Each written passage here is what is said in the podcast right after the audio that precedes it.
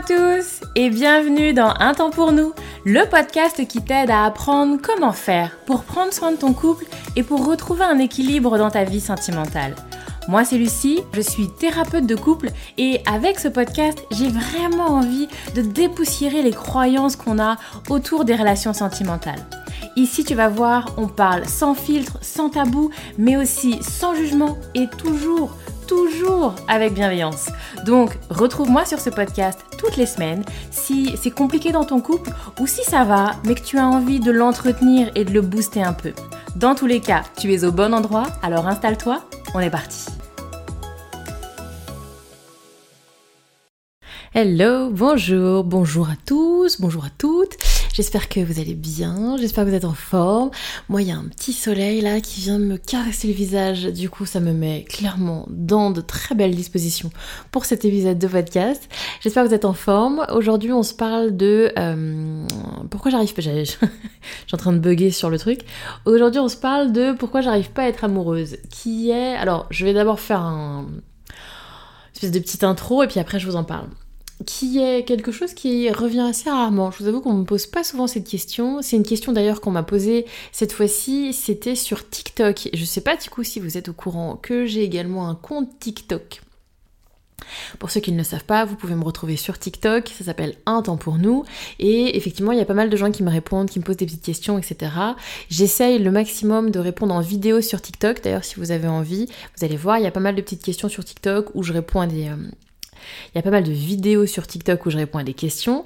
Et puis certaines, je les garde, j'aime bien, je prends un peu plus le temps parce que sur TikTok, c'est un format ultra court. Là, sur le podcast, j'essaye de faire des, euh, des, épisodes parfois un peu plus courts, mais bon, c'est quand même pas deux minutes quoi. Donc l'idée, voilà, certains, j'en garde pour développer un petit peu plus mes idées que, que sur TikTok. Bref, n'hésitez pas, vous allez retrouver dans les notes de cet épisode de podcast le lien pour vous abonner à mon TikTok. D'ailleurs, n'hésitez pas à vous abonner à mon TikTok.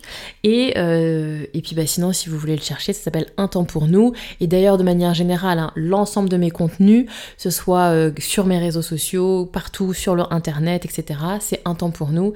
C'est le, c'est le, le truc que j'ai mis partout. Bref, ferme, parenthèse fermée. Donc, pourquoi j'arrive pas à être amoureuse? Déjà, pour moi, il y a plusieurs choses possibles et à mon sens, ça relève clairement d'une consultation. Parce que derrière cette question, elle est lourde de sens, cette question, et souvent, j'imagine, si on me la pose, c'est qu'il y a une souffrance derrière. Donc, moi, il n'y a pas de souci, hein, je vais donner deux, trois pistes de réflexion, mais c'est des pistes de réflexion en vague, puisque je ne connais pas la personne derrière, je ne connais pas son histoire. Donc, ça me semble quand même important de ne pas vous laisser comme ça sans rien, donc il n'y a pas de souci pour que vous puissiez commencer déjà à, amorcer une, réflexion, c'est hyper intéressant.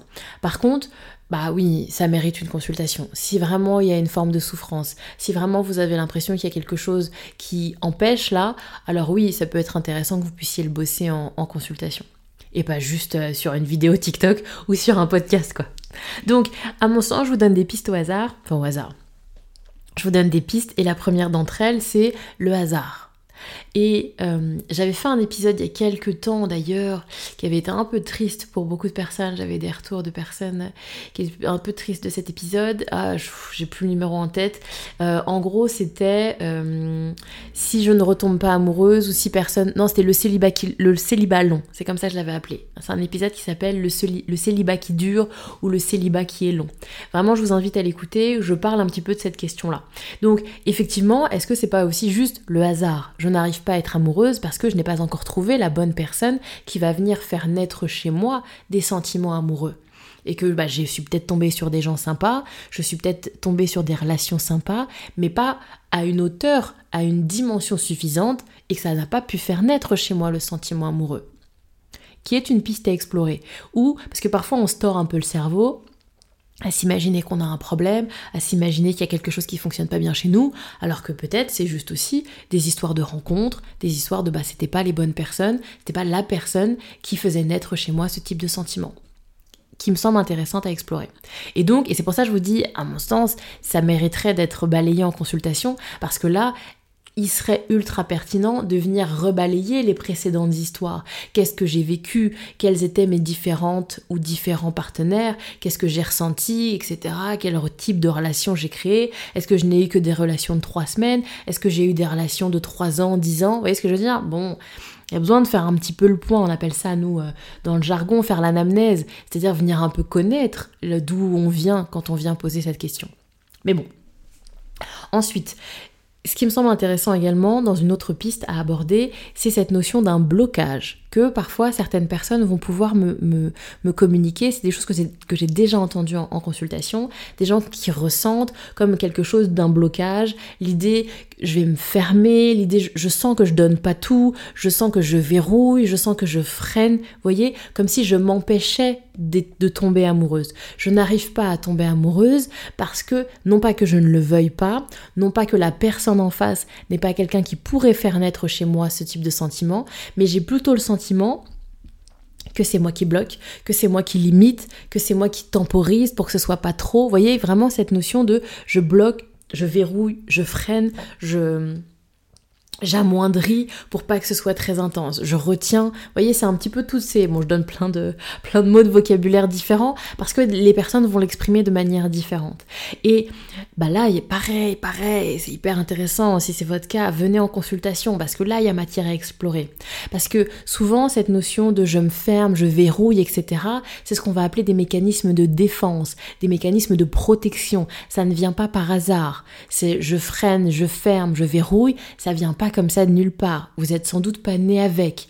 Donc, pourquoi est-ce qu'il y a cette protection? De quoi est-ce que j'ai peur? Qu'est-ce qui se passerait si je n'avais pas cette protection? Est-ce que j'ai déjà connu dans ma vie des relations ou des personnes qui nécessitaient que j'aie une protection?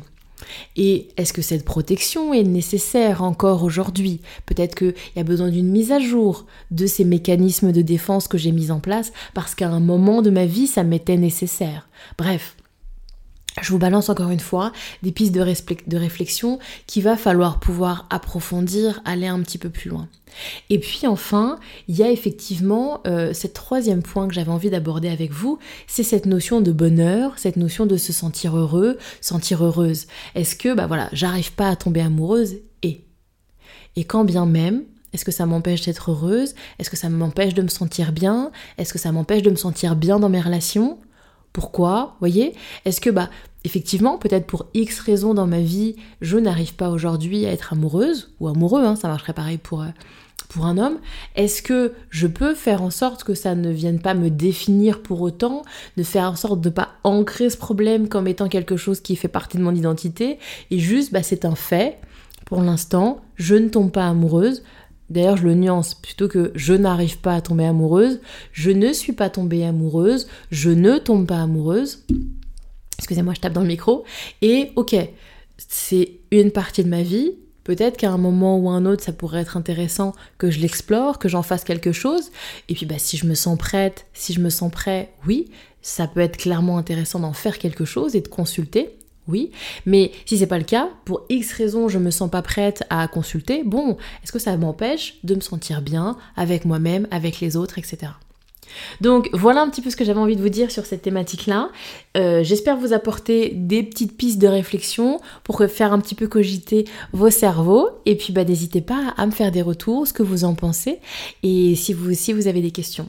Je vous retrouve bien vite pour un nouvel épisode. Et oui, avant de conclure, les personnes qui auraient envie qu'on puisse un petit peu travailler ensemble sur cette question-là, qui auraient envie de venir un peu explorer ce qui se passe pour elles, pour mieux comprendre leur fonctionnement, et bah, n'hésitez pas, vous retrouverez dans les notes de cet épisode le lien de mon agenda, le lien de mon site internet. N'hésitez pas à réserver une consultation pour qu'on puisse bosser ensemble sur euh, peut-être des blocages ou des choses... Euh, je dirais un petit peu, comme je vous disais, des mécanismes de défense, là, si vous avez envie qu'on explore ensemble tout ça. Je vous dis à très bientôt pour un nouvel épisode du podcast.